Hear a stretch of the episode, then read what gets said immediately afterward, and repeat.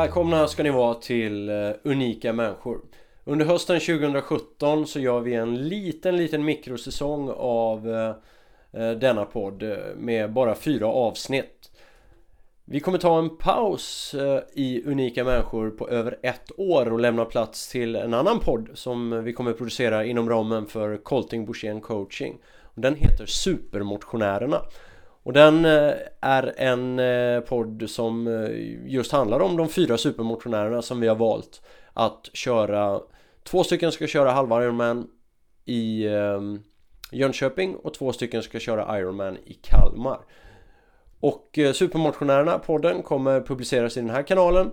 Så häng med här under hösten och nästa år Så kommer ni inte missa något. Det kommer bli en väldigt spännande resa jag vill också passa på att tacka alla de eh, lyssnare som har lyssnat på den här podden och eh, den fantastiska feedback som eh, jag har fått för intervjuerna som jag har gjort.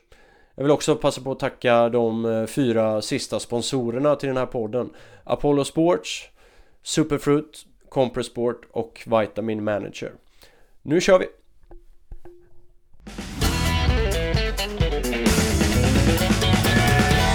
Mikael Lemmel, föräldrarna trodde på en karriär inom eh, oljemäkleri i New York, men eh, så blev det inte. Istället blev det äventyrare på världens mest avlägsna platser.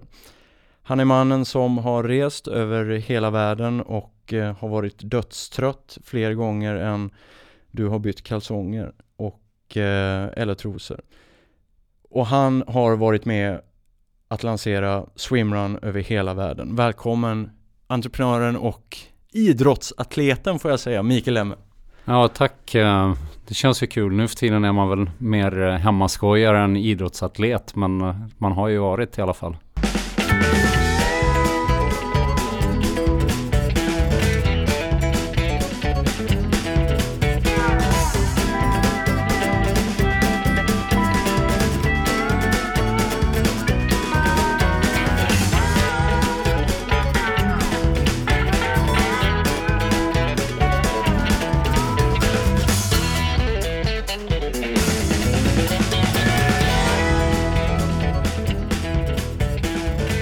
Men du ser ju fantastiskt eh, fräsch och fit ut. Ja, man måste. Det är som Jonas eh, Kolting säger, man måste göra lite varje dag. Ja, ja det, det, du lämnar efter dig ett, ett, eh, ett fint arv. Det är viktigt att hålla dig fit och fräsch. Ja, det måste man. Ja. Du Mikael Emmel, det är ju väldigt kul att ha dig här. Vi, har ju, vi stod ju och pratade om det mm, innan här. Vi har ju en ganska lång historia du och jag tillbaks. Om inte jättetajta men vi har liksom gått hand i hand lite och, och, skuggat varandra genom åren och vi stod och funderade här på när var den första gången vi sågs och det var nog 99-2000 där kanske. Ja men jag försöker tänka på det och det måste väl egentligen vara i samband med Fiskatorpet kom igång och det måste ju ha varit 2002 eller någonting sånt. Då eh, du hade Point Break eh, Media där någonstans och sen eh, hade du enormt stort hår. Mm. Och det föll ju vi för och började titta på vad vi kunde göra tillsammans. Så då åkte vi iväg och gjorde den här expedition Volvo Cross Country tillsammans på Island första gången va? Nej det var Lof... Lo nej, Lofoten eller Island. Men vi, ja, jag var med det. båda gångerna. Ja exakt. Nej det var Lofoten först då. Det var ju ganska galna grejer. Vad var det ni... Det var ett sånt där roligt uppdrag som ni hade som bara typ ni kunde sy ihop kändes det som. Ja men det var ju... Ja det är ju tillfälligheter och jag säger hela tiden att livet handlar om att se tillfälligheterna och, och dyka på dem och sen göra någonting av det. Och, och det var ju när Volvo lanserade sin uh, cross country-bil och då kände ju Mats och jag att eh, det här är ju ett fantastiskt sätt att försöka väva ihop det som vi höll på med då. Det var ju tävla i multisport äventyrstävlingar. Med, eh, ja vi sa ju att vi hade någon typ av sportsmarketingbyrå och göra ett event av det. Där eh, Volvo predikade ju då att man körde till naturen, inte på naturen. Och då då sålde vi in ett, eh, ett projekt, eh, det var egentligen ett event där som var internetbaserat på den galna tiden. Det fanns ju knappt. Ja exakt, det fanns ju knappt. Och där skulle man då provköra en Volvo Cross Country. Och så skulle man få en kod. Och så skulle man gå in på en stängd hemsida. Och där svara på ett antal frågor. Och det som drev det här var ju ett event som vi gjorde då. Fyra dagars event som vi kallade för Expedition Volvo Cross Country. Och då körde man bil halva dagen. Och så i konvoj och ibland så lite körtester och sådär. Och sen så gjorde vi ett äventyr halva dagen och bodde antingen i, i Kåta eller vad det nu var för någonting. Eh, och så satte vi ihop då satte vi ihop en grupp på 15-20 personer som var konsumenter då. Och mm. så blandade vi det med eh, media. Så att mm. det var inte en medieresa. Median fick hänga med och bli smittad av eh, entusiasmen hos de här äh, deltagarna. Och jag tror att, ja vi gjorde ju här under tre års tid samma upplägg och det var en av Volvos främsta kampanjer någonsin. Eh, under de åren. Så det var ju väldigt kul att lansera det. De hade en svarsfrekvens på jag tror 8 eller 9 procent på, på den här kampanjen. Och det är ju väldigt högt eh, när man gör den typen av eh, lanseringar. Ja men det var ju en sån här drömresa att åka på för det var ju ganska påkostat. Man fick testa på, jag menar vi åkte till Lofoten så fick man testa på allt under fyra dagar då på Lofoten man någonsin kunde tänka sig att man kan göra på Lofoten. Fiska, ja. åka, ja men paddla, ja så här roliga grejer och sen och likadant på Island liksom, se alla platser du någonsin vill se på Island, åka i jättefina bilar och eh, ja, det, det, var ju liksom eh, en drömresa. Ja det var coolt. På, på Lofoten så stängde vi flygplatsen och gjorde, Just det. gjorde testkörningar på rullbanan där. Det var ju rätt coolt. Så att, ja. eh, sen sålde de för många cross country och kunde inte leverera så då blev det inga fler evenemang. Tyvärr, vi har ju försökt ända sedan dess. Ja, ja. I och med att det vi håller på med nu, att jag är ju verkligen made by Sweden. Men eh, nej, inte än. Nej, inte än. Inte än. Eh, men eh, tillbaks till, eh, det var så vi träffades. För då fick jag i uppdrag att dokumentera det där på ett eller annat sätt. Och eh, det landade i några tidiga webbfilmer faktiskt som vi gjorde. Och som vi sa tidigare, webb fanns ju knappt då. Men både ni och vi då, men framförallt ni var ju väldigt tidiga ute med att nyttja den här tekniken och, och se webben som en plattform. Och det måste ni ha haft nytta med hela vägen och speciellt nu med det du jobbar med idag. Ja, vi var ju väldigt tidiga. Vi började ju redan eh, 98 när vi var i när vi var i Ecuador och tävlade i Red Gauloise, då hade vi fått med oss från Telia. Då hade Telia precis lanserat, eh, lanserat någonting som hette eh, Multi-M tror jag den hette. Inte som Micke Linnor då, men men eh, det var en inmarsat telefon, internetdator typ som vi tog med oss upp och började dokumentera starten på på Red Gaulois som var då uppe i, i det här vulkanområdet på 4 500 meters höjd. Och sen så jobbade vi vidare med det upplägget så att eh, 2000 så gjorde vi ju livesändningar eh, från Nepal och Tibet. Det var ju, det var ju våran eh, gode vän Filip Nilsson och eh, och uh, nu är det tvärstopp i huvudet som precis vann Guldpalmen i Cannes. Ruben Östlund. Ruben Östlund ja. som var med och gjorde. Ja, du ser. Så att uh, det var ju en fantastisk tid då när vi började. Det var ju precis i början och vi har ju legat där och pushat den digitala gränsen för vi tycker ju att att där finns en framtid och det är ett sätt att komma ut för att det är otroligt svårt att komma ut i all annan uh, kommunikation. Så att, minns ja. du liksom, minns du när du loggade in på internet första gången?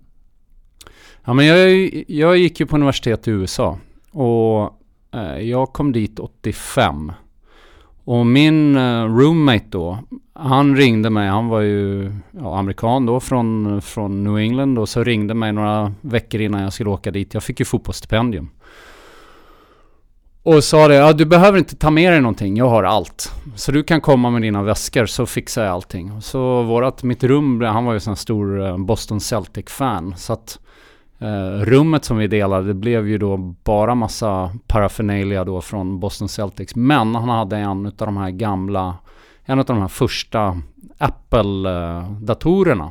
Mm. Sån här lilla fyrkantiga lådan. Och då då, det var första gången jag sett en dator när ja. jag kom dit 85. Och sen så hade jag förmånen att jobba för Patagonia ett antal år. Och 92, 93 när jag, 92 när jag jobbade i USA. Då så hade vi någonting eh, som vi kallade för Bulletin Board då. Som vi eh, kommunicerade på. Ja. Eh, all, internt. Och det var ju då, det var ju internet då som, ja. som var början. Så att, ja, om man tittar på nu när min, ja, mina, min gudson då som, ja nu är han ju nästan sju, men uh, för några år sedan när, han är så superkunnig liksom Ja, på hur det funkar med datorer och så här så är det ju, alltså, utvecklingen är galen. ja. Ehm, jag tänkte låta lyssnarna lära känna dig lite bara.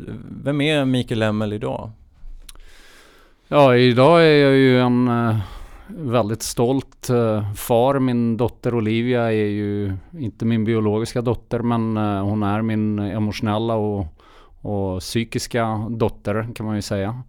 Eh, vi träffades när hon var strax efter två år gammal. Hon är 19 nu idag. Jag lever med Ulrika, Olivias mamma. Vi är gifta.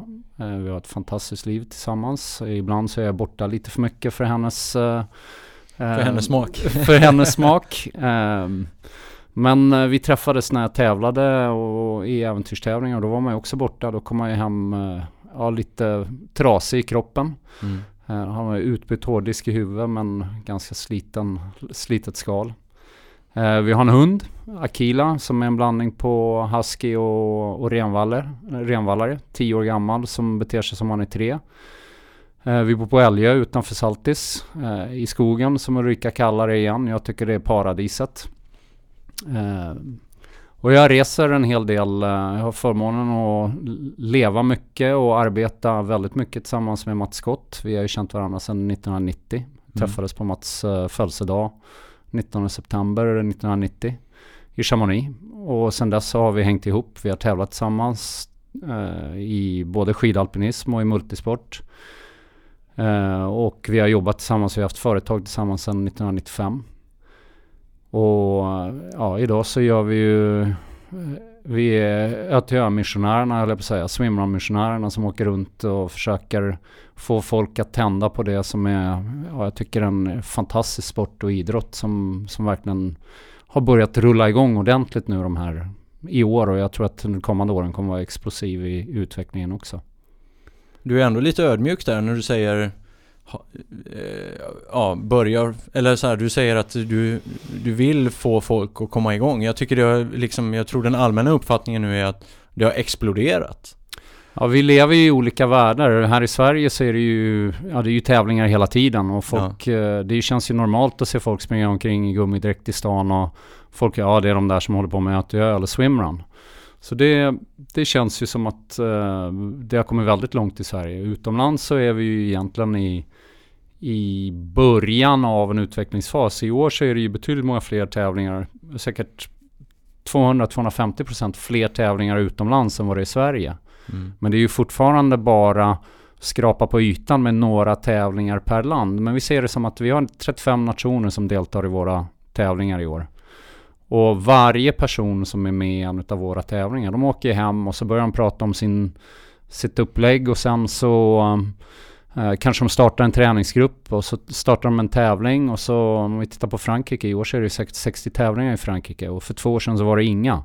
Mm. Så att eh, det är ju den utvecklingsfasen som vi ser. Så att jag tror ju att de närmaste 3 till 5 åren är när det verkligen kommer få fart. Mm. I USA var det två tävlingar, tre tävlingar förra året. I år så är det säkert 15. Ja. Nästa år så är det 60. Det är som en epidemi som sprids. Om en tar hem det till ett land så, och, och, och det där, det är det som jag tycker är lite intressant. Vad är det som gör att, för om du väl testar det här, då förstår man direkt att fan vad det här är skönt, vad det här är härligt, vilken upplevelse. Nej men jag tror att det handlar... Jag tror att det handlar om flera saker. Jag, jag tror att en av de viktigaste delarna är att man tävlar i par. Mm. Och att du delar en, en upplevelse tillsammans med en annan person. För att vi lever i ett samhälle som handlar väldigt mycket om me, myself and I. Och eh, i swimrun så är du beroende av en annan människa. Och den människan är beroende av dig. Och du måste hålla ihop. Och det enda som egentligen du kan kontrollera i swimrun är hur du och din partner mår. Det är inte som andra idrotter där du kan kontrollera din prestation genom att veta hur fort du springer över en kilometer eller en mil eller hur snabbt du simmar eller hur snabbt du cyklar eller vad det nu är för någonting. Det, det här är ju, liksom, du kan inte kontrollera några faktorer förutom hur du och din partner genomför det tillsammans. Sen så att du delar den här emotionella känslan, det är någonting du kan ha med dig hela livet. Mm. För den personen som du har genomfört loppet med förstår verkligen vad du har gjort. Eh, Det är inte som eh, när du tävlar individuellt för då säger jag jag kom på 15 plats och det var jobbigt. Eh, Och jag hade en svacka då och då. Men det är ingen som fattar vad det betyder. Men när du har delat det med någon annan så vet den personen exakt. Och det tror jag är det som, som får folk att verkligen känna att wow. Och sen så är det så jävla enkelt. Mm. Så du behöver ett par löpardojor som du vill och skita ner och blöta ner. Och du kan ha en gammal avklippt våtdräkt och du kan sticka ut. Det behöver inte kosta en enda spänn egentligen att göra det. Sen så om du sen ska investera i alla prylar som det går att ha så är det ju liksom under 10 000 spänn om du ska ha två våtdräkter, ett par dojor och handpaddlar och dolm och glasögon och mössa. Då är det ju liksom färdig. Mm. Och då kan du lägga pengar på upplevelsen och var och hur och när. Sen så, Mats och jag pratar ju jättemycket om att sporten swimrun kommer ju verkligen explodera när folk fattar att det handlar egentligen inte om nummerlappen. Idag så är ju swimrun bara nummerlappsdrivet. Och jag och Mats, vi tror ju på att det här kommer bli enormt när folk fattar att det här är ett sätt att upptäcka. Mm. Och det blir en motionsaktivitet. Där, som vi gör, sitter och tittar på kartor väldigt mycket och säger ja det där stället vi åka och kolla. Och så sticker man dit och så istället för att gå på tur som man gör på skidor eller vandra eller vad det är för någonting. Så springer man lite och så simmar man över där och du tittar ju på en karta på ett helt annat sätt. Och nej, det, det är häftigt. Det, Mm. Jag tror att då blir det stort. Men i och med att sporten växer så mycket så jag tänker, ni måste ju få, ni är ju ändå någon form av, ni är ju den här lilla gruppen av människor som var med när det började och ni så att säga satte ju eld på den här brasan kan man säga. Får ni, hörde folk, hör folk av sig varje vecka mer eller mindre till er och, och funderar på hur de ska dra igång det här i Marocko eller i eller vem är det, för jag tänker vem, vem kontrollerar den här utvecklingen? Det måste vara häftigt att, att se att man, man skapade någonting och nu är det totalt Antingen är det okontrollerbart för det är inte ni som har koll på det längre Eller så, eller liksom Hur tänker du kring det där? För det är ju liksom en, det är en, det är en liten evolution av en idrott som sker här varje dag nu Ja, så vi får ju, Mats och jag får ju e-mail varje dag. mm. av folk som vill starta och jag, jag precis på ett lunchmöte här med Stockholms handelskammare och då var det en kvinna som kom fram till mig och sa att ja, vi vill starta en tävling i Värmland. Hur gör vi? Kan vi ringa dig så kommer du hit och gör det eller vad det nu är för någonting. Um, och, och det är ju fantastiskt. Det som vi har lyckats med hittills är ju att vi är någon typ av eller ÖTÖ är någon typ av referens. Vi har satt ett regelverk som många har anammat. Uh, vi har... uh, ja, ja, vi, vi är ganska starka i, i vår kommunikation och vad vi står för. Sen så är jag övertygad om att det här kommer ju tvättas ut på sikt i och med att det blir större och större och större. Och folk som drar igång tävlingar har aldrig någonsin varit på någon av våra tävlingar och de har kanske inte knappt hört talas om det. Men de ser att det kanske finns en möjlighet att eventuellt tjäna lite pengar eller vad det är för någonting på det här nya som kallas swimrun utan att de egentligen vet vad det står för. Och därför ser vi lite avarter som jag kallar det då med individuella lopp och sådär. Ehm, men väldigt många vill ha någon typ av koppling till oss fortfarande. Sen så får vi ju se vad som händer i, i framtiden. Det kan vi inte styra över. Det enda vi kan göra är egentligen göra vår sak så bra som möjligt. Det lärde vi oss ganska tidigt i, i multisporttävlandet att eh, det enda vi kan fokusera på är att göra våran våran prestation så absolut bra som möjligt. Det spelar ingen roll vad de andra gör för vi kan inte göra något annat än det bästa vi kan ändå. Mm. Sen så är det viktigt att liksom få influenser och se vad, de, vad andra gör och se om vi kan göra motdrag på något sätt. Men eh, vi fokuserar väldigt mycket på att göra vår sak och göra det väldigt bra. Mm. Mm. Ehm, jag läste någonstans någon siffra att det var mm, över 250 tävlingar worldwide i år. Nästa år, förra året. Förra I år så året. tror jag att det är... Så innan året är slut så är jag övertygad om att det är över 450 tävlingar i världen. Mm. Och det finns över 40 000, om man räknar då lite lätt så är det ju minimum över 40 000 swimrun-utövare som tävlar Mm. i år i världen. Och som sagt, det är ju bara början. Det kommer ju komma enormt mycket fler. Så det, det är otroligt häftigt att se att det blir en ny sport. Mm. Sen får man ju se om det blir förbund eller inte förbund. Det är en jädra diskussion överallt just nu och jag tycker det är lite fånigt. I Frankrike så har ju triathlonförbundet tagit upp swimrun som en sektion. Och de, eh, jag vet inte vad det har för innebörd ännu. Eh, de har ju tagit fram ett regelverk som de har kommunicerat jättemycket med oss och frågat vad vi tycker och vi har sagt exakt vad vi tycker och de har gjort en hel del förändringar, eh, vilket är jättebra. Ehm, Sen får vi se om det händer. Jag pratade med Svenska simförbundet för eh, en vecka sedan och de är inte intresserade av att göra en, en eh, swimrun-sektion för de tycker att eh, att vi är referensen i det hela och att, ja, att det funkar så pass bra som det är. Men däremot så har vi en dialog om alla klubbar som är intresserade av att göra swimrun-sektioner och hur de kan göra. Så att det, alltså vi tycker att det, det, är viktigt att man inte fastnar i lådor. Att uh, sporten är fri och vårt samhälle är så... Alltså det går att göra så otroligt mycket idag utan att det är den här gamla och jag kallar det verkligen gamla strukturen som finns där det kostar en himla massa pengar utan att det egentligen ger någonting annat än att saker och ting tar längre tid. Så vi har ju alltid hållit oss ifrån det där, både med multisporten och skidalpinismen och nu det här. Ja precis, jag tänkte det. Vad skulle vara, just om man bara tittar på swimrun, eh, vad skulle vara liksom den, finns det någon fördel med att, att boxa in det här i ett förbund eller sätta det i en, i en sån katalog av, av andra idrotter, förbundsidrotter? Jag kan för lite om förbundsidrotter för att säga ja det här, men jag, jag, jag ser inte vad det skulle vara. Nej. Det handlar ju om eh, Ja, det är ju försäkringsfråga, men vi har tagit fram en försäkring som funkar på alla. Det finns startklar och funkar jättebra. Det finns, I Sverige funkar det ju jättebra så som det är.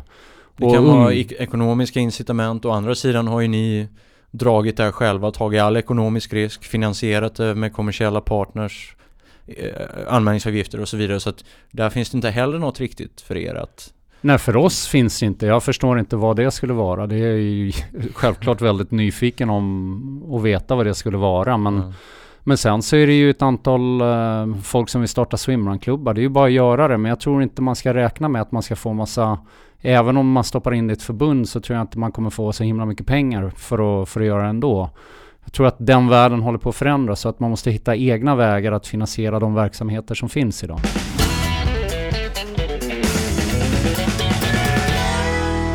Ska backa bandet lite Mikael Emmel och, och eh, liksom eh, lite var du kommer ifrån. Vi nämnde det skidalpinism här och vi nämnde också eh, multisporten och, och, det är lite ditt, eh, det, det, ligger lite i ditt DNA och det kanske är det som har gjort eh, dig till den du är idag och, och att du har de här tankarna om natur och och, och världen vi lever i. Så här. Kan du inte bara berätta lite kort din historia? Den kan göras väldigt lång ska jag säga. Jag har lyssnat in mig lite på dig. Ja, det kan jag. Jag kan ju snacka också så att jag ska försöka hålla igen lite. Jag kommer men... avbryta dig ifall. Ja, det är bra. Men, eh, Nej, det... men det enkla är egentligen att jag föddes egentligen, jag brukar säga att jag föddes på ett flygplan. Min pappa var diplomat, vi reste, jag född i Finland. Eh, när mamma och pappa jobbade där. Sen flyttade vi till Australien.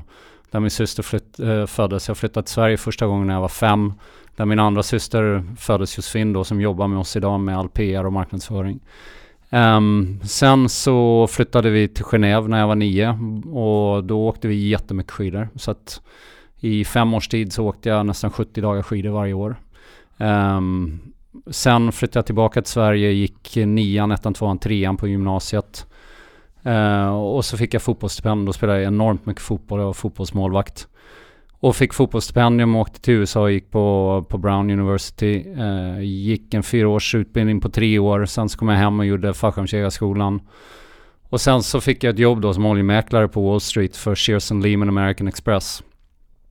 Um, men innan jag tog jobbet, jag skulle börja i september, så jobbade jag på en, en bar där i New York som bartender. Och det var 88, 89 var det. Och det var en helt galen period. Det var ju liksom, jag har aldrig sett så mycket droger i hela mitt liv. Um, och då kände jag efter några veckor att uh, jag är inte säker på att det här kommer funka för mig. Jag kommer, um, alltså det här är inte jag. Så jag lämnade det och sa upp mig innan jag börjat på Shearson Lehman American Express där som oljemäklare. Åkte till Stilla havet, seglade på en, um, på en hundraårig skuta i ett uh, antal månader. Seglade ja, över några stora hav. Och det var, det var en enorm naturupplevelse och det verkligen förankrade det här att jag verkligen behövde den här naturvärlden, eller naturen nära in på mitt liv. Vad sa dina föräldrar i den här vevan? Nej, de var ju inte helt överlyckliga kan jag säga. Jag har ju sett uh, något brev eller någonting som min mamma skrev. Uh, och det anledningen för att jag såg det var att hon hade skrivit det på några bilder så att jag såg vad som stod på fotot. Ja. och sa ja, det här är anledningen för varför Mikael inte kommer hem. Ja. Och det är väl kanske inte så bra. Undrar vad det tar vägen. ja. Ehm, och det var ju en bild på det här segelfartyget.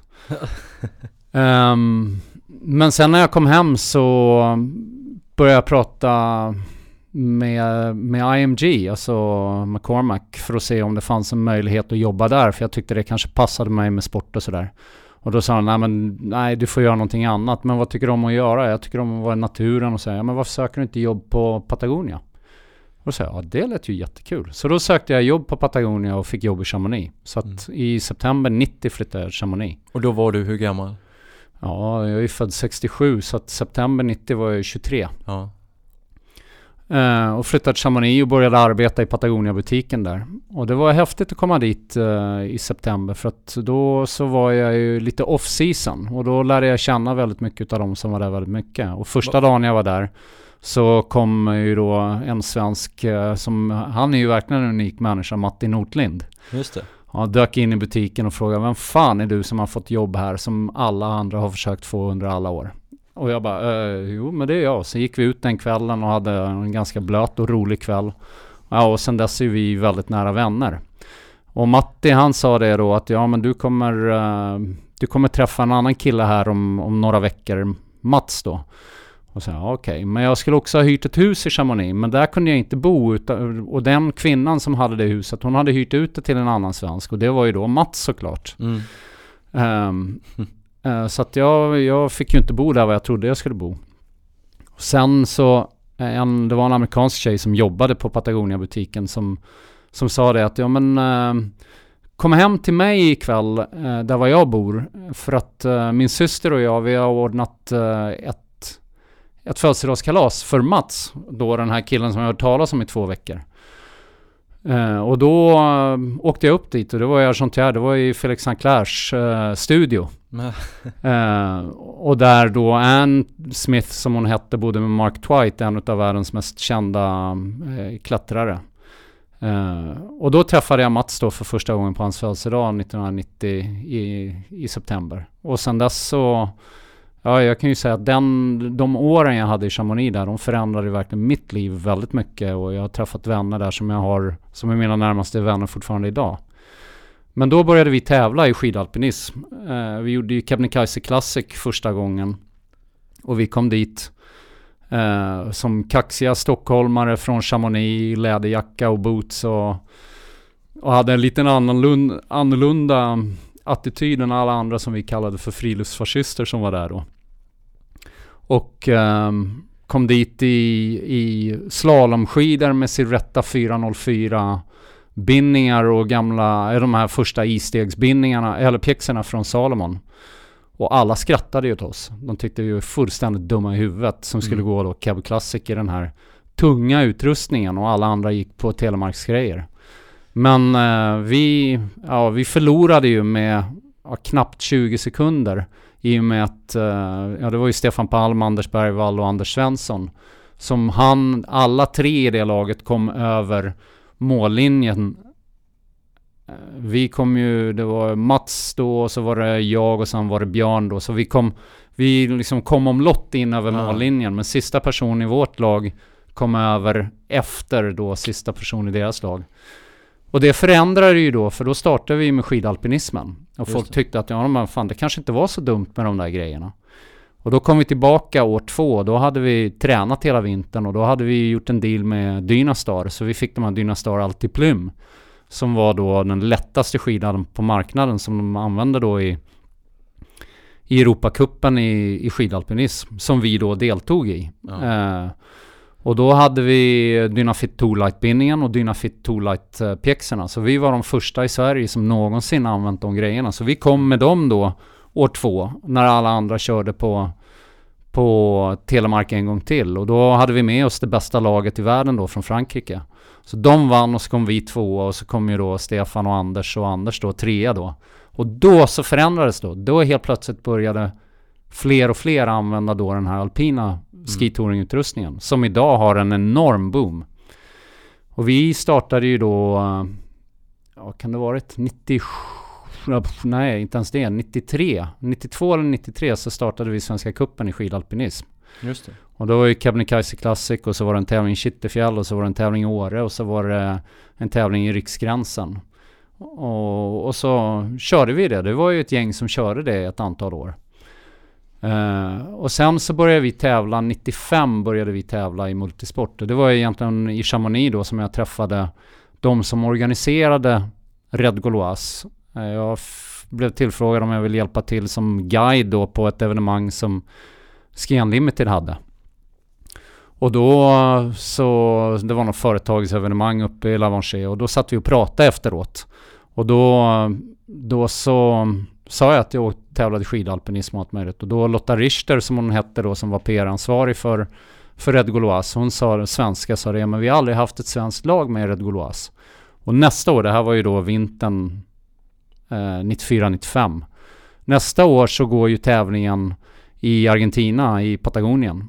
Eh, och det kommer ingå en sektion med skidalpinism. Ni borde ju hänga med. Så jag kom ju hem då, Mats och jag bodde tillsammans, tillsammans med Björn, Mats bror då.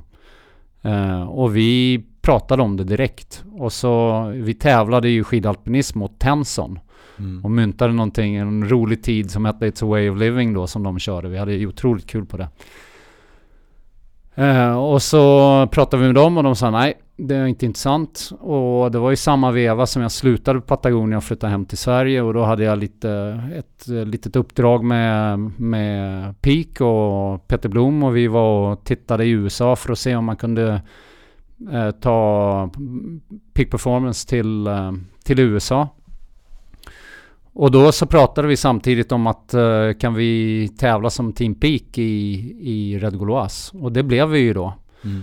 Och då tävlade vi i fem år, och åkte runt på multisporttävlingar runt om i världen som Team Peak, Team Peak Performance då. Mm. Och var först i, i Sverige med det också. Och sen 99 eh, så skrev vi avtal med Salomon i Frankrike, så då blev vi Team Human Link.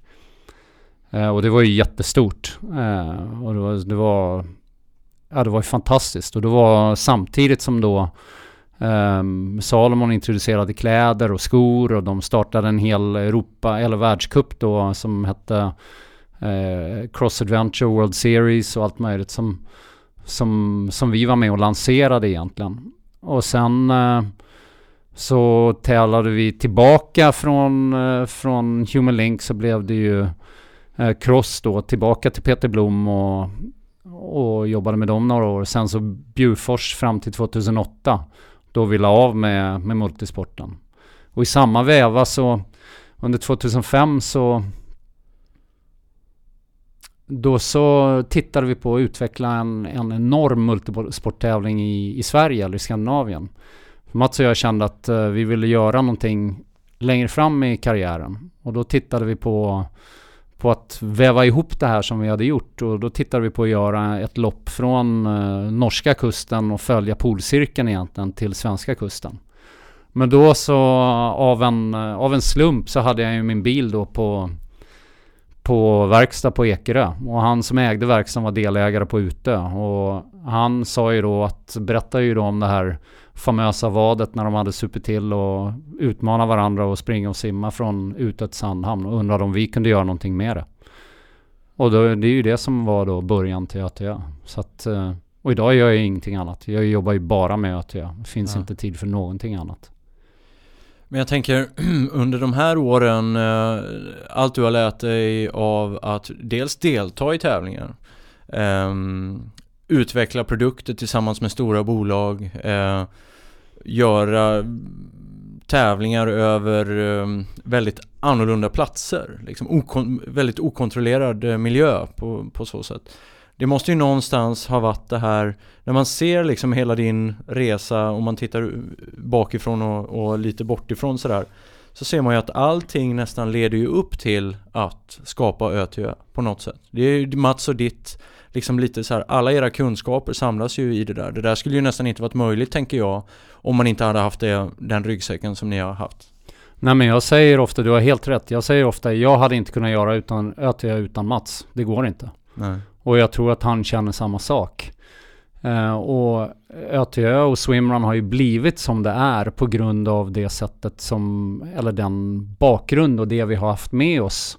Från både skidalpinismen och multisporten och, och, och vara ute under så pass lång tid och känna att det inte finns egentligen några begränsningar i vad vi klarar av som människor. Allting sitter ju egentligen bara i huvudet.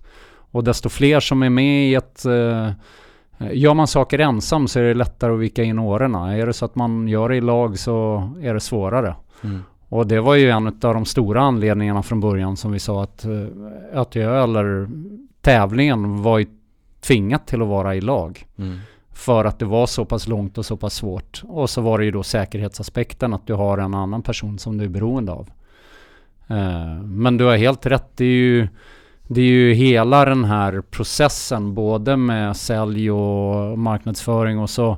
Vi har ju, alltså jag har ju den tiden som jag jobbade som anställd på Patagonia i nästan fyra och ett halvt år.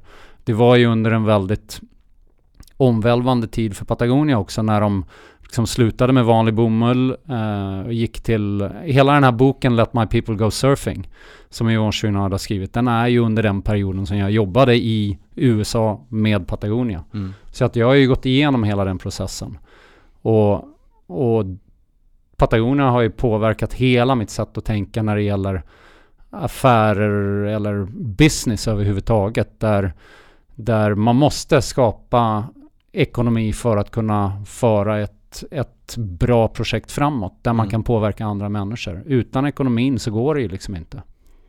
Vi ska pausa den tanken lite, eller den historien. Eh, men så måste jag också fråga så här, under alla de här år du har tävlat i multisport och adventure racing och tävlat på väldigt, väldigt hög nivå. Hur... eh, Och jag har hört några historier om eh, liksom helt galna grejer om hur ni pressa kroppen och, och sådär. När det här beslutet att sluta med multisporten, var det på grund av att du kände en fysisk begränsning eller att du bara kände, var det ekonomi som styrde det eller eh, ålder eller vad? Liksom? Nej men eh, jag slutade väl egentligen 2003-2004 egentligen att tävla så mycket själv. Sen så var det ju inte lika intensivt som Mats. För det första så Mats och jag hade ju företaget tillsammans då och, och jag, var, jag var väl kanske lite bättre på det här på kontoret att generera pengarna. Eh, och Mats var ju betydligt mycket bättre än vad jag var på tävlingsbanan. Mats är ju ett, eh, ett unikum. Ja, är, han har ju fortfarande rekorden i Umeå på liksom wattcykel och allt möjligt. Och han är, han, eh, ja, han är verkligen en unik tävlingsmänniska på det sättet. Och då så var det ju självklart att han skulle fortsätta att driva själva laget, alltså det fysiska laget vidare och att jag skulle hjälpa till då att försöka generera, vi hade ju ett gemensamt bolag och det, pengarna gick ju in i bolaget och så försökte vi ju bygga andra aktiviteter som för att utöka det då. Och då Mm. var det ju mer naturligt att jag gjorde det. Sen så var ju det Olivia var, ja, Olivia var 6-7 och då kände jag också att det, det tog mycket tid. Alltså jag kände konstant dåligt samvete. Och sen så hade jag Eh, 2000 så eh, fick jag ju lungödem och hjärnödem på Red Goloas i Nepal och var väldigt, väldigt illa däran. Jag hade 40-39% syrehalt i blodet och, och var ganska dålig. Och efter det så var jag väldigt påverkad av att tävla på höjd. Och jag vet inte, jag är inte så säker på att det var fysiskt påverkad, men jag var mentalt påverkad. Och varenda gång jag hostade till så tänkte jag, åh nu har jag vatten i lungorna. Så att man, jag begränsade mig själv mentalt otroligt mycket. Mm. Eh, för jag vill inte liksom hamna i den självdrunkningssituationen. Situationen. för att ha det lungödem, det är ju som att drunkna. Du är ju Mm. liksom vattenfylld. Eh, och det är otroligt obehagligt. Och då, då blev det liksom naturligt att jag jobbade mer med, med att generera möjligheterna att tävla och att det var, det var ett fordon för oss att skapa annan ekonomi också. Mm. Och det var ju det fordonet som då blev eh, ÖTÖ också. Så att det, det blev väl en sån där övergång. Och, Kände du att det var, var det lagom? Alltså det är ju alltid... Det var en lång karriär ändå. Jo, självklart. Och när är... Ja, lagom är ju ett fantastiskt ord. Vi har det ju som ett skällsord. Och, och egentligen så ser jag ju att det var nog lagom. Mm. För att um, det, jag, jag, tror inte jag hade kunnat fortsatt mer då. Sen så senare så tror jag att jag eventuellt hade kunnat fortsätta, alltså börja om igen. Mm. Om jag då var villig att lida så mycket som, som man gör. För att det ju, handlar ju bara om en konstant lidelse. Och när vi startade äventyrstävlingar då tävlade vi ju 9, 10, 11 dygn nonstop. Och 2003, 2004 så hade ju formatet ändrats. Då var det 3-4 dygn nonstop. Och då var det ju verkligen nonstop. Eh, så att allting gick ju betydligt mycket fortare och det var, krävdes inte lika mycket vad ska man säga, teknisk kunskap som när vi var, när vi började. Och då, då blev det ju mer fysik än, än taktik och, eller taktik, taktik var det ju fortfarande, men mer fysik än vad det var liksom teknisk kunskap. Mm. Och det, det passade inte mig lika bra. Jag var inte lika stark som de andra. Och då, då kände vi att det var bättre att vi skulle ha ett lag som fortfarande var bland de 5-10 bästa i världen. Vad, vad tänker du om multisportscenen idag? Du, har ju säkert, du följer ju säkert den lite vid sidan om sådär men vad Det som du säger, det, tävlingarna då som ni körde var ju extremt långa och det där har ju paketerats ner kanske i ett format som är lite mer kontrollerbart om man säger. Eh, färre dagar, det går lite snabbare kanske. Ehm, ja, vad, vad, tänker du om hela utvecklingen? Ja, personligen så tycker jag att det är jättetråkigt för jag tror att äventyret var ju en sak som, som verkligen var viktigt för alla och det är en av anledningarna för att vi fortsätter att göra tävlingar på lite konstiga ställen. Det skulle vara lätt för oss att göra en tävling eh, i Stockholm city till exempel men det är för oss inte det, kittlar inte på samma sätt som att göra en tävling på Isles of Silly. där folk liksom, hur fan tar man sig dit till att börja med? Mm. Så att det blir liksom ett äventyr redan från början när du sätter dig på planet. Och, och det gör att hela upplevelsen blir så pass mycket större. Och det upplevde ju vi också att det var ju enorma äventyr som vi åkte, både fysiska och själsliga äventyr. Och nu har det blivit, alltså de är ju galna så fort det går nu. Alltså det är ju enorm, enorma idrottsprestationer. Men det är inte på samma sätt som det var. Och, och jag tror att en stor del är att, att förr så fanns det ju eh, alltså stora ekonomiska incitament att göra tv-produktioner. Red Golazo var ju en enorm tv-produktion. Och inte minst Eco Challenge som var liksom Mark Burnett innan han började göra Survivor. Det var ju en enorm tv-produktion. Och de fick ju in massor med pengar. I förhållande till eh, till vad det går att få in idag. Idag så är alltså det finns mycket mindre pengar i idrotten. Jag vet ju hur mycket pengar vi fick på våra avtal när vi tävlade liksom 99-2000 i förhållande till vad vi får in på att göra idag. Så det är ju alltså det är ljusårs skillnad.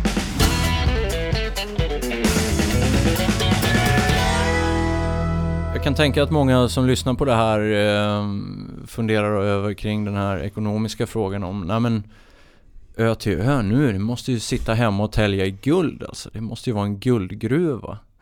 Uh, är det det? Ja, alltså på upplevelser så är det ju i alla fall en guldgruva. Det är ingen tvekan. Um, vi, alltså, vi jobbar som fan för att hålla oss flytande. Det är mm. ju det det handlar om.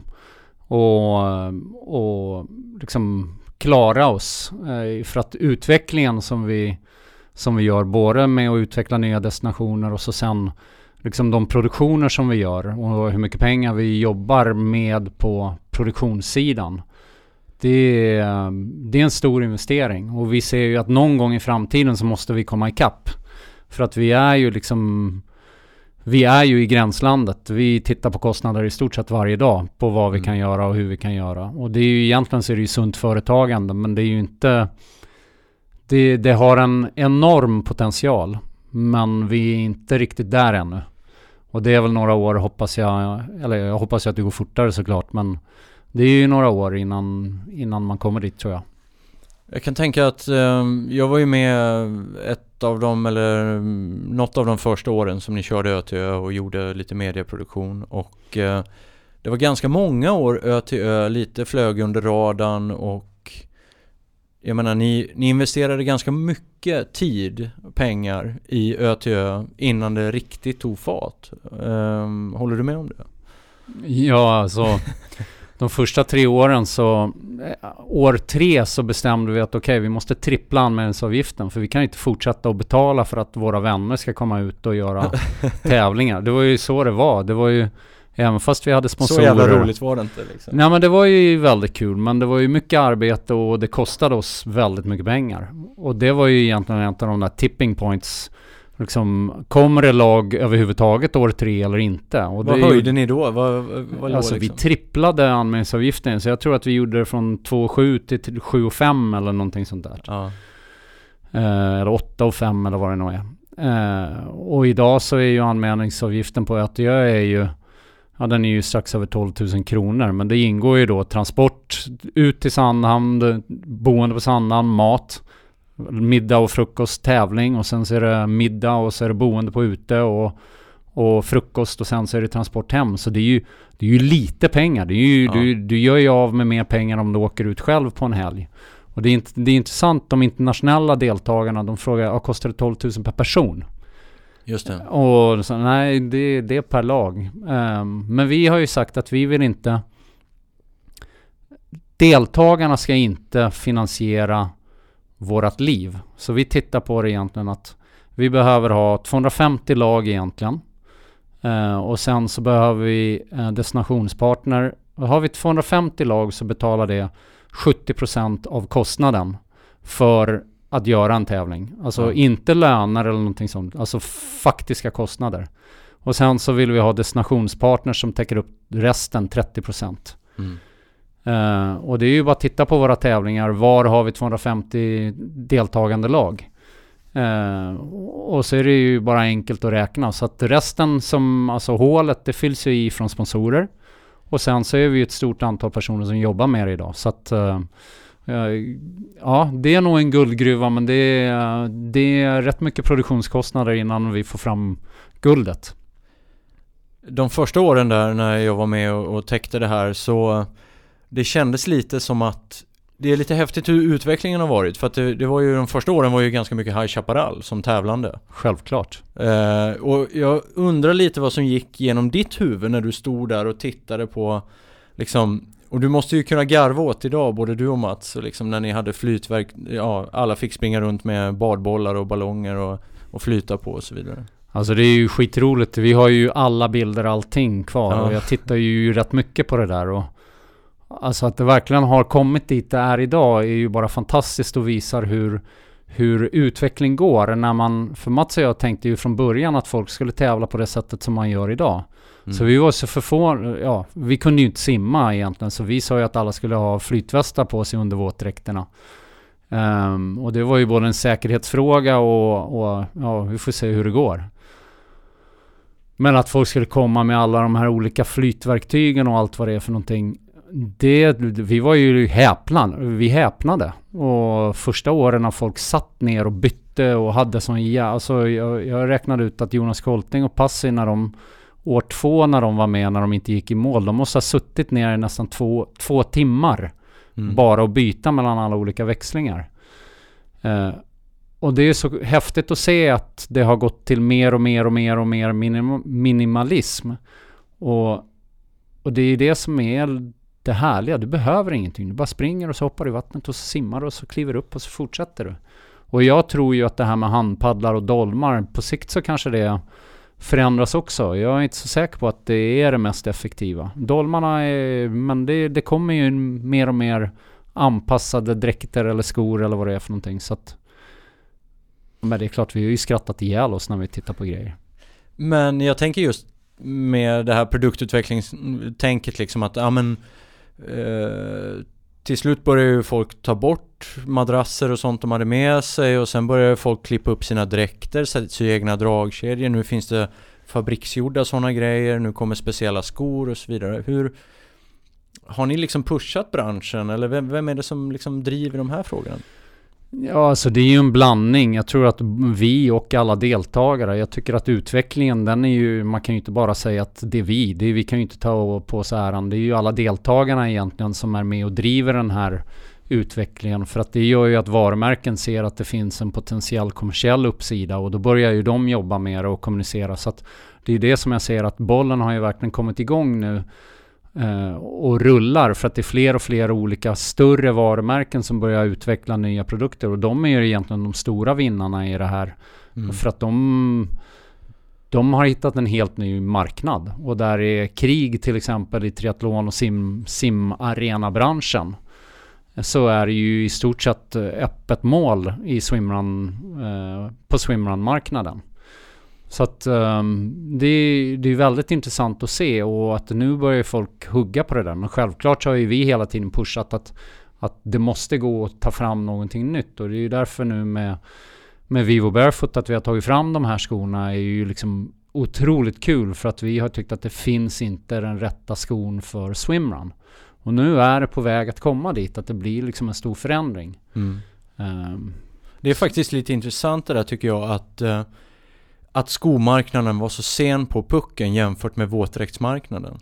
Uh, att man inte, våtdräktsmarknaden vaknade ganska mycket tack vare att våtdräkts, uh, ja, som häd fanns i Sverige och hade väldigt lokal stark förankring och sådär. Men att skomarknaden med enorma pengar och budgetar faktiskt var, ja det börjar komma nu. Ja, och, och, det är jätteintressant som du säger. Och jag tror att det igen kommer ner på individnivå. Alltså ja. Daniel Sand som jobbade som konsult i utvecklingen av våtdräkter åt Head.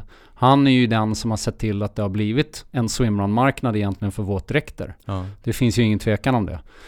Uh, sen så när det gäller skor så har man ju, och där fattar jag egentligen inte skomarknaden, för där har de de har ju försökt, de har ju liksom fortsatt med sina trailskor istället för att säga att här har du en ny marknad och du de facto gör de bästa trailskorna. Mm. För att har du en sko som är gjord för swimrun så funkar den för all trailrunning utan tvekan. Alltså jag, jag brukar prata med trailrunning magasin runt om i världen lite då och då och Jojo pratar ju väldigt mycket om det att ÖTÖ är ju en av världens svåraste trailrunning-lopp. Mm. Och det är ju för att du simmar till de olika löpsektionerna. Aha. Och du har ju alla typer av miljöer från blöta hala klipper till vassa, till skogsstig, till rötter, till alltså allt. Mm. Och har du en skor som funkar för den miljön så kan du ju springa vilket trail-lopp som helst. Så att jag tycker att de har, ja nu så börjar det liksom förändras. Mm. Mm. Och vad som händer med en blöt och geggig sko. Vad händer med den när den börjar liksom förändras i, i form också? Um, här tar vi en liten paus. Uh, idag så består ÖTÖ av, uh, är det sju tävlingar? Ja, vi har ju sju helger i år. Sju helger. Eh, mm. Uh, och det är ju då två tävlingar varje helg. Vi har ju sprinten då. Den, det är rätt häftigt med sprinterna för att då utnyttjar vi hela strukturen och infrastrukturen som vi bygger upp för en, en av de bästa swimrun-tävlingarna när det gäller organisation i alla fall. Eller låt oss säga de bland de bästa i alla fall. Um, så det är inte det är någon annan som blir sur där ute men men, Men, när eh, du säger sprinter, då är det som exempelvis då Utö sprint? Ja, den Utö. är liksom nästan 13 eh, kilometer. Alla klarar av det. Ja. Alla klarar av det. Men det är inramat då som en världscuptävling. Mm. Med allt. Och du, du får ju väldigt mycket för, väldigt mycket upplevelser för pengarna. Mm. Och, och där tror jag att vi har en ganska stor utvecklingspotential. Att många kommer fatta att det är så här. Och liksom nu har vi Final 15 kvar i, i september som är då de sista 15 kilometerna på Ötjö. Och det är som du vet själv, det är ju en otroligt häftig del av banan. Och alla klarar av att göra mm. det. Och så sen så har vi ju då långa loppet på, på söndagarna. Och det är, ja vi börjar ju i Kroatien och så är det ute och så har vi Al-Susili som är en av de coolaste platser jag någonsin varit. När Namatsueva var där i december.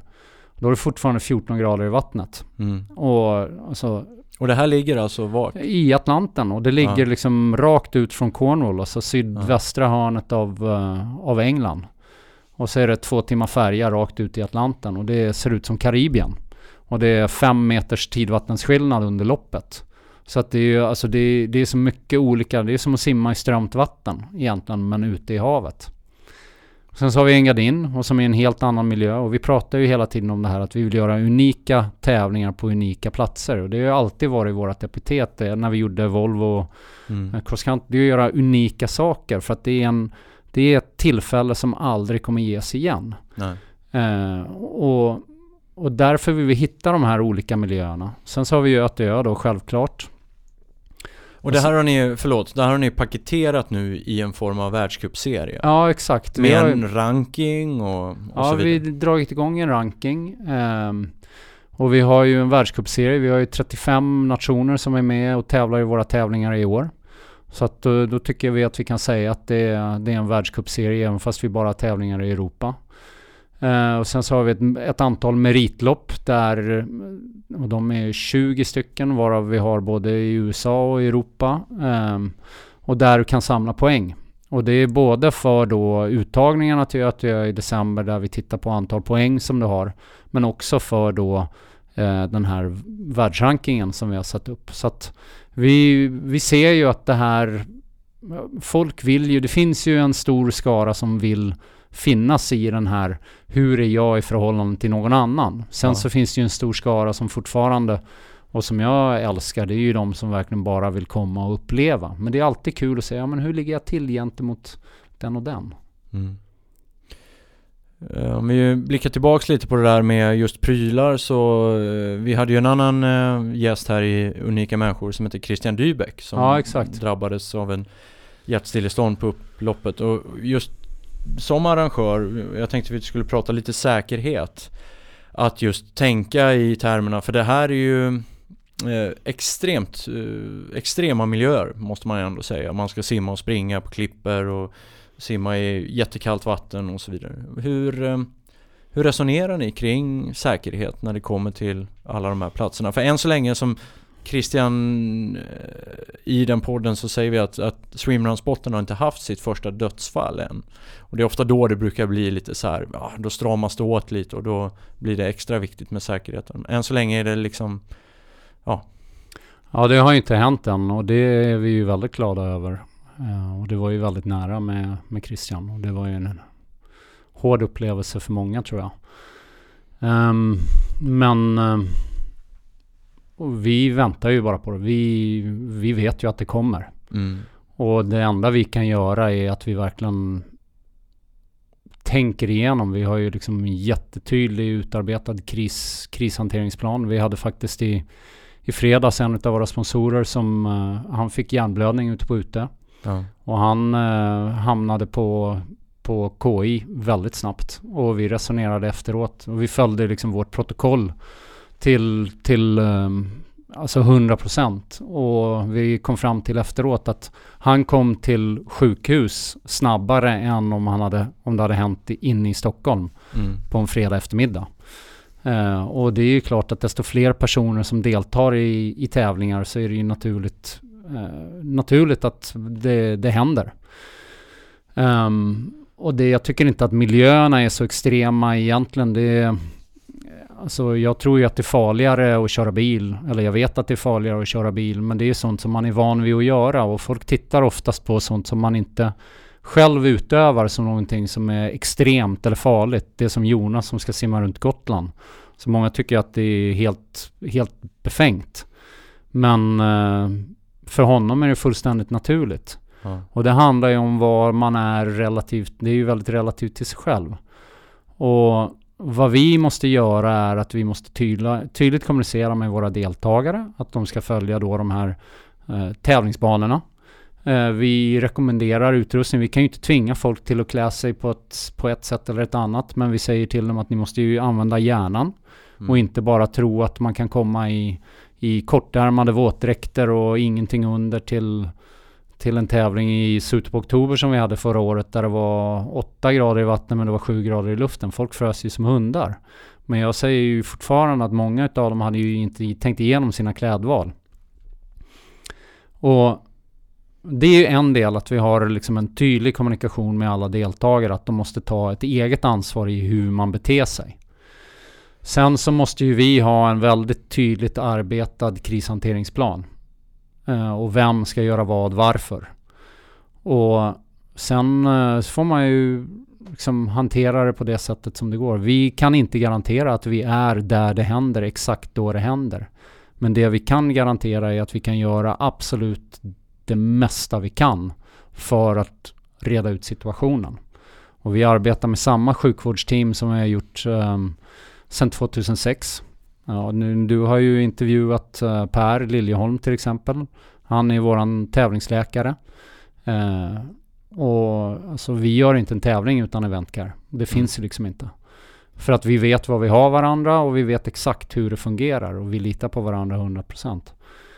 Sen så vad andra gör på andra tävlingar, det kan ju inte vi ta ansvar för. Och, det, och, och där är väl den diskussionen som kanske föregår att, eller försiggår är att ja men om man har ett förbund, men jag säger samma sak, även, även om det finns ett förbund så garanterar inte det hur det ser ut med sjukvård på en tävling. För att det är upp till arrangören att se till att de har en fungerande krishanteringsplan och så vidare. Mm.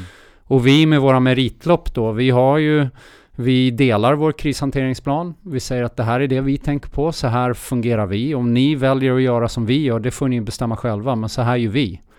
Och att vi finns tillgängliga om det uppstår någonting. Och vi kan ha en diskussion om vad är det man behöver göra vid tillbud. Mm. Um, och jag vet att vi hade en diskussion med, med våra vänner där Christian um, hade turen och oturen att han fick sin, sin, sitt, uh, sin hjärtattack. Ångerloppet? Ja, yes. mm. alltså i stort sett målområdet. Ja.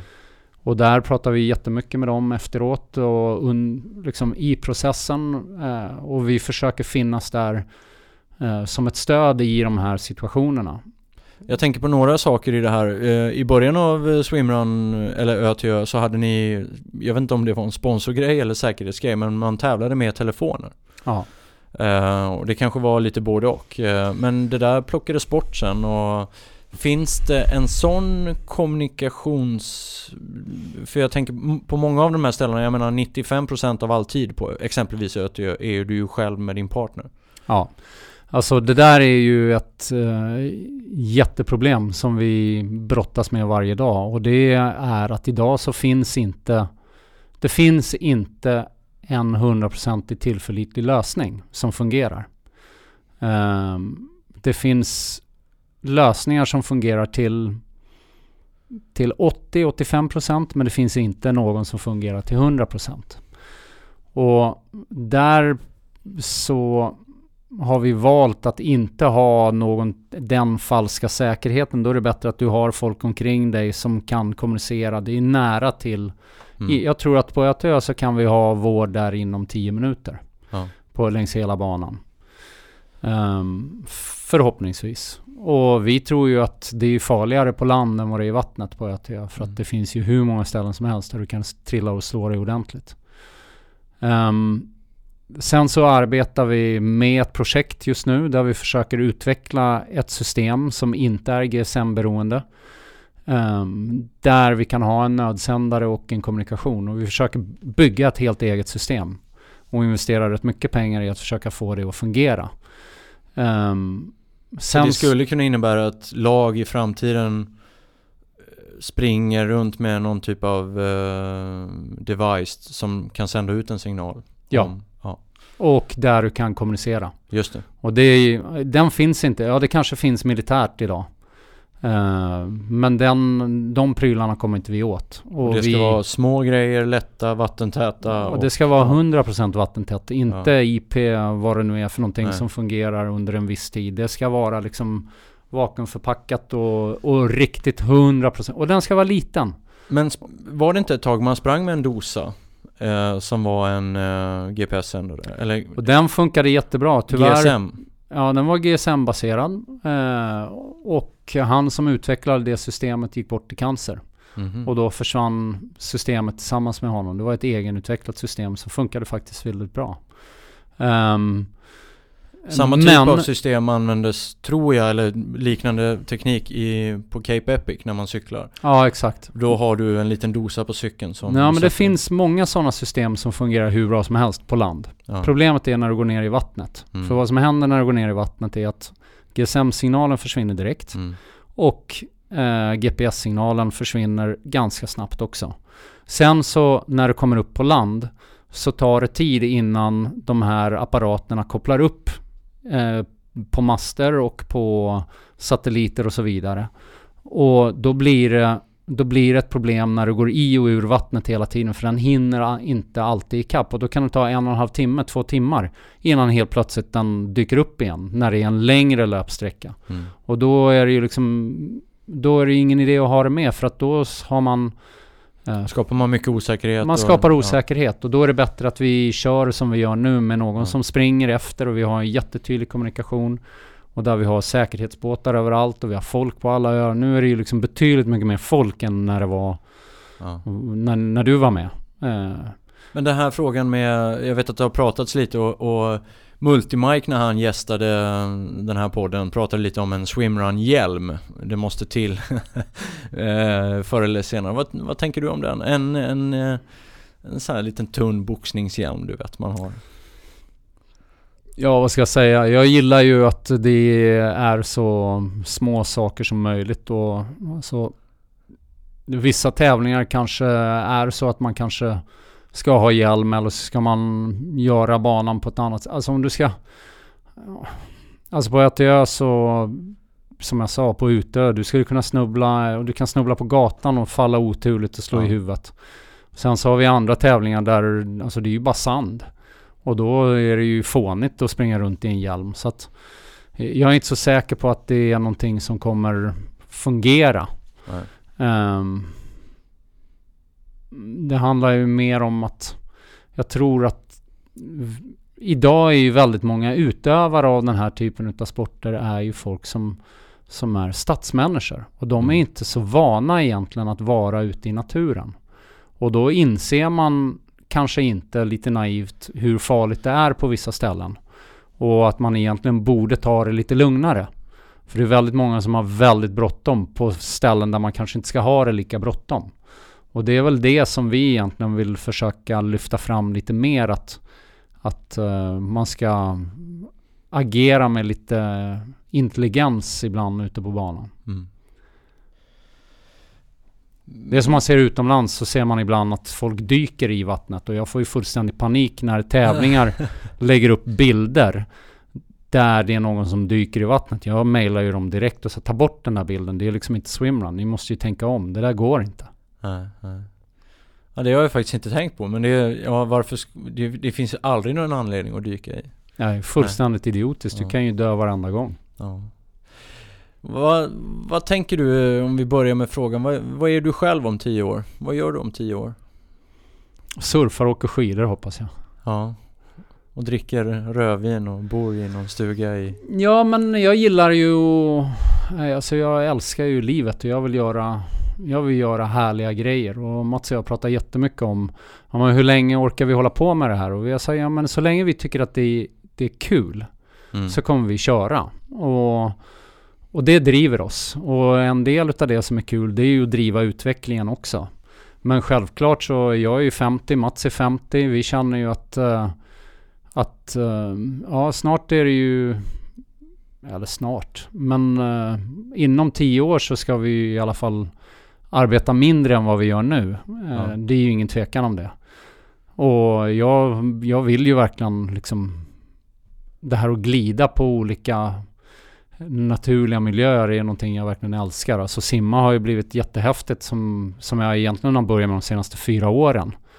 Ehm, Du kände ändå att efter ett tag att ah, jag kanske måste lära mig det ja men jag kände det att ja, fan nu måste man ju verkligen. eller? Ja vi, vi flöjtade ju runt en del när vi tävlade.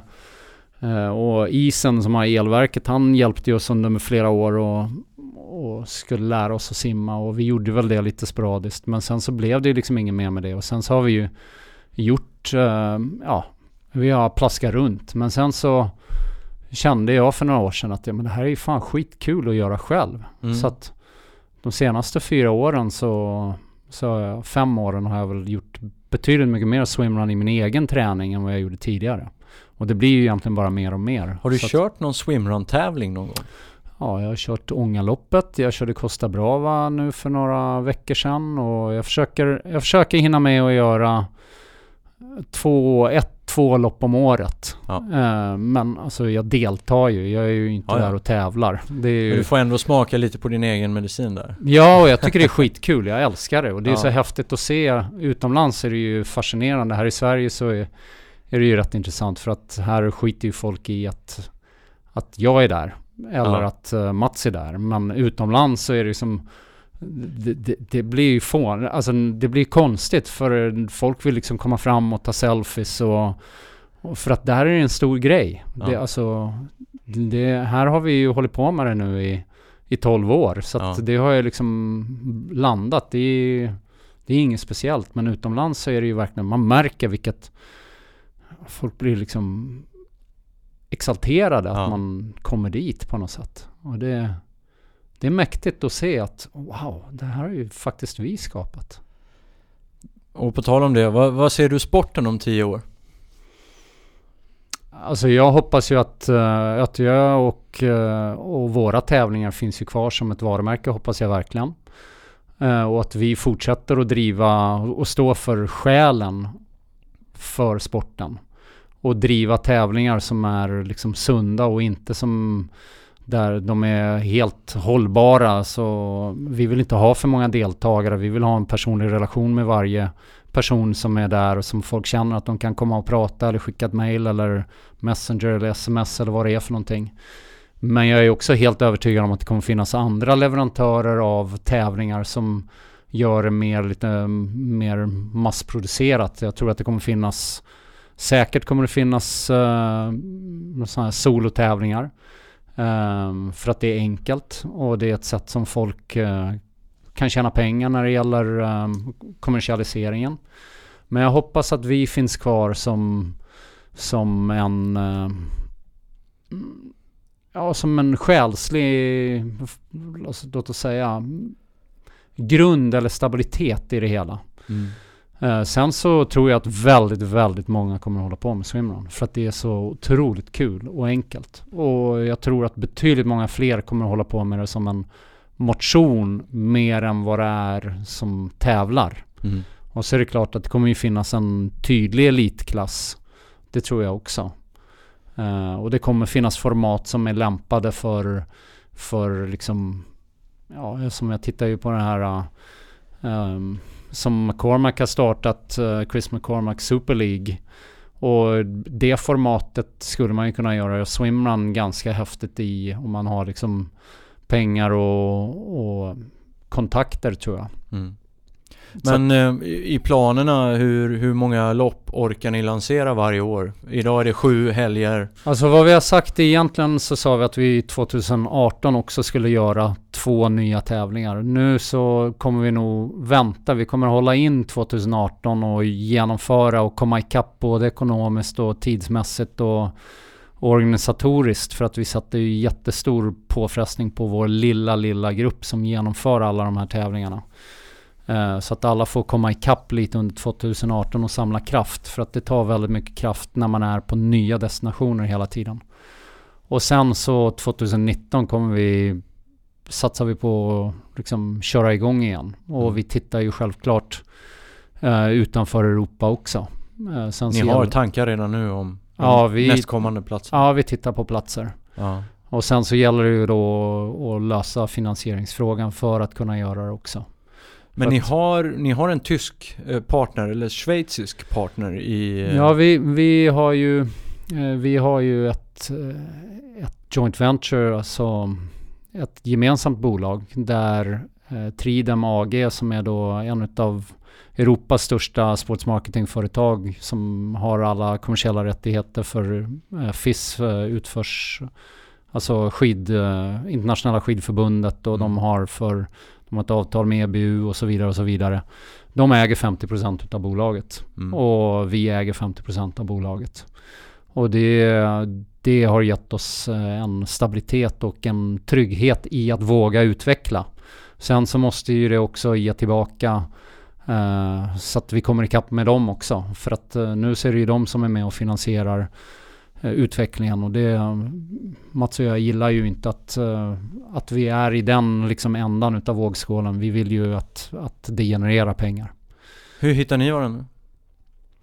Nej, det var egentligen en slump. Mats frågade um, en kompis i Åre som jobbade med internationella skidförbundet och han tipsade oss om då Christian Pirzer som han heter. ehm, som äger Tridam. Uh, I och med att vi eh, Anledningen var ju 2014 när vi skulle göra Engadin-tävlingen, alltså första tävlingen utanför, utanför Sveriges gränser. Och det är ju helt sjukt att det är 2014. Så det är första tävlingen utanför Sveriges gränser och i år så är det ju säkert 250 tävlingar, 300 tävlingar utanför Sverige redan. Mm. Ehm, det är ju bara några år. Eh, och då så behövde vi hitta finansiering utomlands. Och då så tipsade han om Christian och jag ringde till Christian och vi kom överens om att vi skulle träffas. Vi träffades åt middag tillsammans och sen så diskuterade och han sa väldigt tidigt att för jag frågade honom om han ville ha ett säljuppdrag och han sa nej men jag är inte intresserad av säljuppdrag, det är för lite pengar. Men jag skulle kunna tänka mig att vara delägare. Och då började vi den processen som tog då nästan tio månader eh, innan vi gick i mål med hela den processen och diskuterat med, eller diskuterat, presenterat för Skatteverket och fått liksom allting liksom godkänt så att vi inte gör någonting som inte är okej. Ehm, och ja, i maj, ja det är två år sedan som vi startade det här gemensamma bolaget tillsammans. Hur känns det idag? Nej men det är ju kul. Det är alltid, alltså det är ju stora utmaningar när man så Mats och jag har ju arbetat tillsammans och känt varandra sedan 1990 och vi, vi vet ju hur den andra tänker och reagerar och agerar. Och när man tar in ett helt, eller när man blir del av en helt ny grupp, för det är ju inte att de kommer in till oss, vi blir ju en helt ny grupp egentligen. Då måste man hitta nya sätt att arbeta på och tänka på eh, och hitta de här relationerna som, som fungerar. Och det tar ju lite tid. Men nu börjar vi hitta ett, ett fungerande sätt att arbeta. Och vi är ju väldigt annorlunda i liksom hur man tänker eh, nationalitetsmässigt också. Det är, det är rätt fascinerande att se vilka kulturkrockar vi kan ha bara i Europa. Ehm, och det, det har varit otroligt spännande men det har varit extremt nyttigt för oss för då vågade vi göra den här förändringen att alla tävlingarna skulle heta Ötö någonting och vi vågade göra om loggan och vi vågade att göra liksom satsa. Eh, innan dess så liksom vi ville men vi vågade inte riktigt och nu, nu så liksom ja nu, nu känns det som att vi har vi är på väldigt bra väg.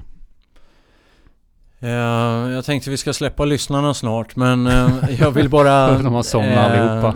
När ni lyssnar på det här så kommer det nog vara i augusti faktiskt och coolt. det är... Det börjar närma sig ö till ö och krypa på lite. Vad, vad är dina tankar när liksom det är några veckor kvar ö till ö? Är det liksom fjärilar i magen? Eh, det, för det är ändå en stor helg för er. Alltså Ö till Ö är utan tvekan det mest komplexa både Mats och jag någonsin har gjort. Uh, för att det är, alltså det är väldigt mycket människor som ska transporteras från en ända av skärgården till den andra. Vi har skohornar in personer in i sängar så att det är liksom vi vet varje person vad varje person gör för att det inte ska finnas en person överflödig. Uh, vi spenderar sjukt mycket pengar under helgen. Uh, vi har tävling som pågår men vi har också en livesändning på internet. Vi har en tv-produktion, vi har en fotoproduktion. Vi har en sponsorresa och vi har en pressresa som pågår. Så vi har ju sex produktioner som pågår samtidigt. Uh, och det, allting måste ju liksom klaffa. Nu Eh, börjar jag ska bara beskriva bilden här för nu börjar du ta dig så här eh, i huvudet och bli lite du, du liksom masserar tinningen lite lätt sådär. Det, det var första gången du gjorde det under hela intervjun. Ja, nej, men det, det, är, alltså det är fascinerande hur, hur vi producerar det här. Och Mats som gör det här logistikschemat som Alltså jag förstår inte hur han gör. Han har tålamod utan dess like. För det är liksom 45 sidor. Bara logistikschemat. Hur, vem som ska flyttas var och hur mycket mat och hur mycket dryck och hur det förflyttas. Så det är helt, det är helt bisarrt. Jag, jag skulle inte klara av det. Um, och Men, så sen så har vi sådana enorma atleter som kommer. Och sen så har vi ingen aning om, det kan ju vara vilket väder som helst. Och förra året så hade vi ju, alltså, det slogs rekord under åtta timmar. Jag har aldrig ens tänkt tanken förut. Eh, att, att man skulle kunna det. Mm. Och har de brutit en ny mental barriär? är ju en fråga jag ställer mig. Eller var det bara liksom en unik tillfälle? Kan man mm. göra det igen? Och hur långt ner kan man komma? Och vi har några riktigt, riktigt och vi har några liksom OS-medaljörer i olika idrotter som kommer. Ja, det ska bli skitkul att se. Riktigt, riktigt spännande. Men eh, för det som är coolt med det är banan är ju satt. Den är ja. ju så. Det är sandhamn ute. Ja. Uh, miljön kan påverka. Men är det något ytterligare varje år som, vad är det ni skruvar på vad det gäller? För det här, jag tänker så här, äh, men nu är det ö till ö igen, nu drar vi ut och kör det här.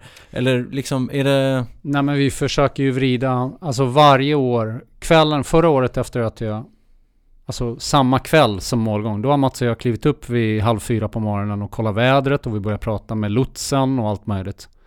Så satt vi uppe till fyra på morgonen. Alltså vi dygnade egentligen. För att när alla har gått hem och gått och lagt sig, då satt vi kvar och bara satt och diskuterade och gick igenom vad är det vi ska förändra.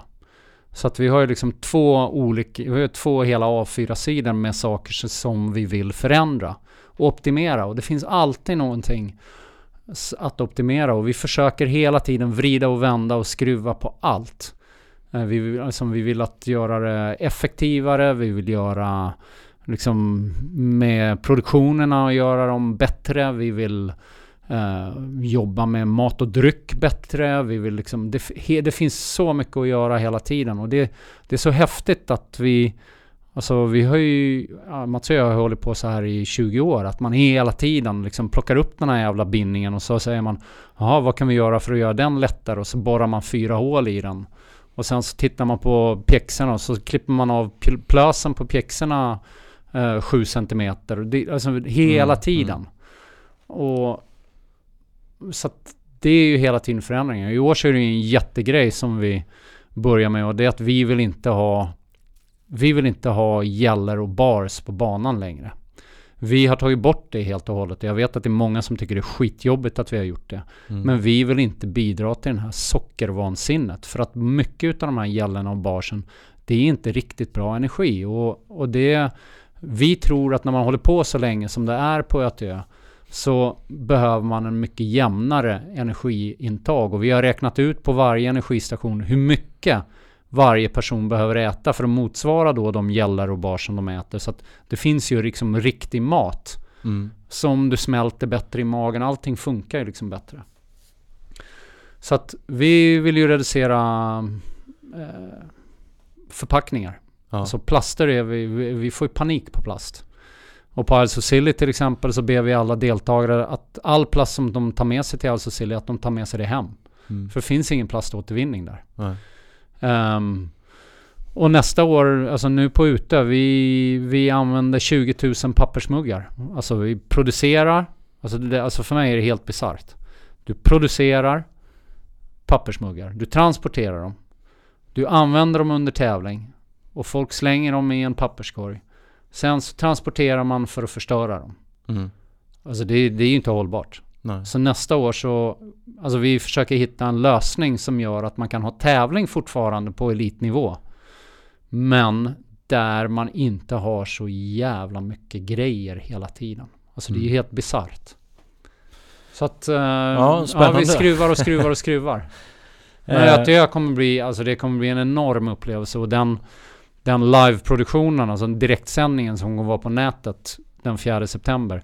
Det alltså den kommer vara fantastisk i år. Förra året hade vi 440 000 views och över 30 000 tittartimmar ja. under tävlingsdagen. Och jag tror att eh, funkar eh, tekniken och inte hemsidor och sånt rasar, då jävlar kan jag ju säga. Mm. Ja, vad kul, det ser vi fram emot. Mm. Ehm, tack så jättemycket för att du kom till Unika Människor. Det var kul att ha dig här och hoppas vi får eh, möjlighet att följa upp kanske nästa år då när ni startar planerna för 2019. Ja, tack själv. Det är ju jättekul att få vara här. Ja, du är en ganska unik människa också. Tack. Tack.